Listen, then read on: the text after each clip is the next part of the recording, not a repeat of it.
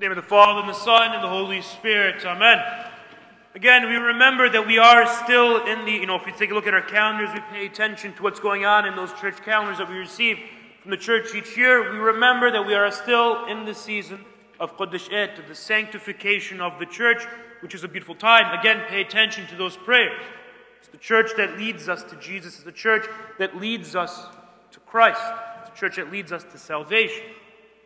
It is the end of the year in our calendar, right before Subara, right before Advent begins, and we begin to prepare our hearts for Christmas. So again, always pay attention to those, cha- those changes in the prayers that happen each week in the Mass, and the opening psalm, and all those things, right?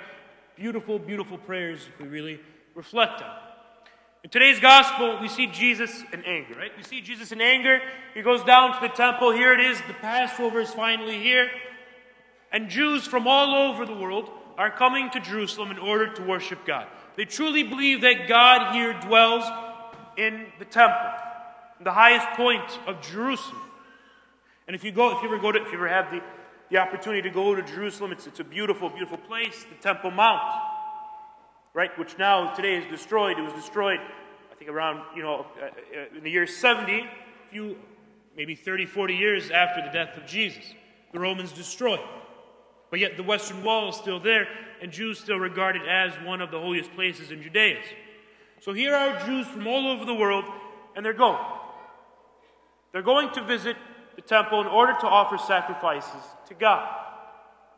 Now, the old way of offering sacrifices to God meant that generally you would go there, you would pay a temple tax. You would pay a tax that everyone just kind of owed to the temple, and everyone understood it, and they would give money to the temple, and this is how they would worship as Jews. That was just one part of it.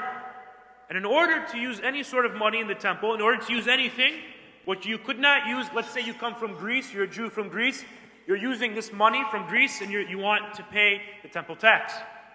The temple won't take your tax. Why? Because the money has the face of, let's say, Caesar on it, or like some sort of god, right? And so it's considered impure, it's considered unclean. And so the only way you could pay this tax was if you converted this money into shekels, into the Jewish currency, the currency of Israel. And so there would be money changers there, but the money changers, after a while, realized hey, listen, they have to pay this tax. You know, I can just kind of charge a little extra, charge a little extra for this conversion fee, right? And they would do that over and over again. Suddenly, it becomes not about worship, but about material things. Suddenly, it becomes a distraction. Suddenly, instead of just allowing people to worship God, the temple becomes a different thing. It becomes a place where we concern ourselves with worldly material things. He even looks at those who are selling the sheep and the oxen, and he realizes again the other thing you have to do as a Jew during the Passover, when you visit the temple, you have to offer a sacrifice. You have to offer an animal that the, that the temple priests say this is a pure animal, this is a, a good animal to sacrifice because it's an animal without blemish, it's perfect in every way, and it costs money. In a certain sense, it's costly. It's not just like if you have a sheep, a flock of sheep, right? It's not just any sheep will do. It has to be the best sheep of that flock. And so the temple priests begin to really kind of inspect each sheep, and they say, this one is good, this one is bad, this animal is good, good to sacrifice, and this one is not good. They have to offer something costly. They have to offer something that's pure. Keep this in mind. We're going to go into why it is that we go to church. Why it is, what's the theology behind the Mass? And it might get kind of tedious at times, but stick with me. Stick with me. I promise it'll be a short homily, right? Won't go too long, right? Good. When we see today Jesus driven by anger, he's not driven just by anger. What's he driven by? It's a passion. They remember, the disciples remember that it was written in the Old Testament before Jesus came that when Jesus does come, when the Messiah does come, it says, Zeal for my Father's house will consume. He has this passion. This passion for each and every one of us if we remember one key fact. One key fact that St. Paul and Jesus tried to drill in our heads. Our bodies are temples of the Holy Spirit. If our bodies are temples of the Holy Spirit, what does that mean exactly when we do pray, when we do come to church? You see, no longer are we stuck in the days, right, where St. Paul says, no longer are we stuck in the first reading, if we, or rather the second reading, if we heard St. Paul, no longer are we stuck in animal sacrifices. You know, there aren't like live goats out in front of the church where you can kind of just grab a sheep or grab kind of like a, a little pigeon and you're going to sacrifice it to God today. No, you're not, you're not going to come up to the altar. You're not going to, you know, cut the sheep's throat and you're going to, whatever. You're not going to sacrifice animals anymore like they did in the days of old. Jesus has changed it. Jesus has changed it. Whenever we come to Mass, what we have to understand is this, and this is why I tell us we have to be able to prepare our hearts. We have to be able to prepare our hearts for Jesus each and every week. The most important thing you will do each week is Mass. That is the cornerstone. That is the foundation of our life. The very foundation of our life is what we do here today as Christians. What does that mean? If Jesus has declared us to be temples of God, if Jesus has declared us to be temples of God, when we come to Mass, what happens is basically this, right? The priest stands at the altar and he offers the body of Christ, the blood of Christ, to God on behalf of the people. On behalf of the people, Jesus is offered to God. It's crazy. It's a beautiful thought. It is the perfect sacrifice. There is no more of a perfect sacrifice. All God requires of you when you come to Mass is to offer Him, in turn, your own sacrifice. Your own sacrifice is your heart, your souls, your lives. That's why Jesus places such an emphasis on us becoming holy. So that when we do come to Mass, we offer Him a heart that is pure, offer Him a heart that knows who God is, offers Him a heart that loves Him. So when Jesus today, when we hear in the gospel that He flips these tables, that He becomes angry, why is He angry? He's angry because each and every one of us has distractions in their own temples. We have distractions in life that keep us away from Him, that keep us away from correct worship, that keep us away from praying to Him. And Jesus says, don't let those distractions become your temple. Have your temple geared towards me, not towards the things of this world. That is what He wants from you. Jesus wants to declutter your life because right now there's always clutter in our life. There's always things in our life that keep us away from God, that keep us away from truly seeing who He is in our life, that keep us away from really worshiping Him, right? A lot of us, a lot of times we pray, we say, you know, I talk to God every day, I'm good. Maybe sometimes once in a while I do a rosary, whatever it might be. Are we cluttering our hearts though? Are our hearts cluttered with other things? Do we truly say, hey, I'm going to make the Lord's Day, Sunday, a holy day? I'm going to make it a family. I'm going to make it a day where maybe I, I, stay away from the phone. Maybe I stay away from the distractions.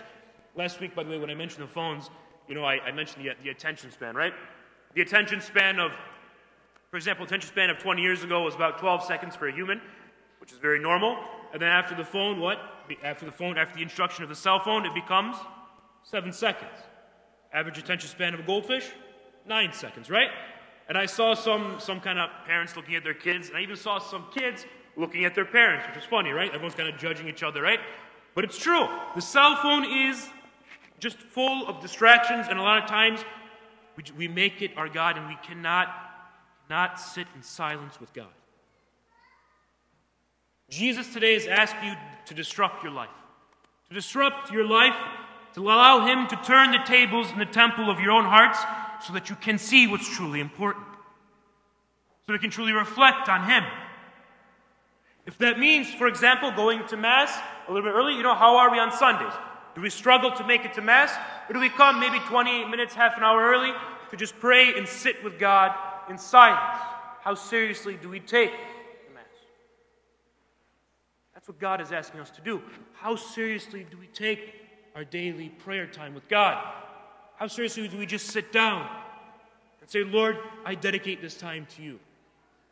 Let me sit here in silence with you. Let me understand who you are. Let me understand those tables, those things in my heart that need to be disrupted so that I can follow you ever more closely. Jesus wants only one thing from you during this Mass. A lot of times, as Chaldeans, you know, we think each and every time we go to Mass, we have to receive communion. If we don't receive communion, what's the point of going to Mass? Maybe we're in sin or whatever it might be. Then what's the point of going to Raza if, if I'm not pure of heart, right? Things like that. No, Jesus still wants you here at Mass. You don't have to receive communion each and every time you go to Mass. You just have to make it to Mass. You just have to offer your heart and sacrifice to God. You must offer your sacrifice to God. In the same way, when the priest offers the Eucharist, when, it, when he offers the Eucharist, you are in a similar, similar way offering your heart to God and say, Lord, here's my heart. It's pure. Or maybe even if it's not pure, Lord, I'm working. I'm working. I understand that the church is not some sort of a country club for saints, but it's a field hospital for sinners. I understand that. All I desire in life is you, and I'm working towards it. Jesus will take that. He'll take that, He'll take your intentions, and He'll transform your heart. All He wants is you to try. All He wants is your heart. All He wants is you to ask for the grace to change, you to ask for the help to change. He's asking for you, He's asking to be with you. So, my brothers and sisters, we reflect today how is it that Jesus is asking you to make an extra effort to rearrange your, your prayer life, to rearrange your schedule, to rearrange the things that are truly important in your life so that you can better worship Him. That's what He's asking you each and every day, and that's the reason why we're preparing our hearts each and every day so that when we get to Sunday Mass, we're able to offer God a more perfect heart. That's what He wants from us a more perfect heart that follows Him, a heart that is trying. Jesus wants to overturn these distractions. He wants to overturn these tables in your heart, have to allow Him inside. You have to allow Him into your heart. We can't just allow Jesus into our heart and say, Lord, don't go in there. There's, there's some distractions there. Don't go in that room, my heart. Or don't go in that room, my heart. But allow Him to shine His light in every room of your heart. Allow Him to shine that light in the temple of our heart so that we can turn more and more towards Him. Amen?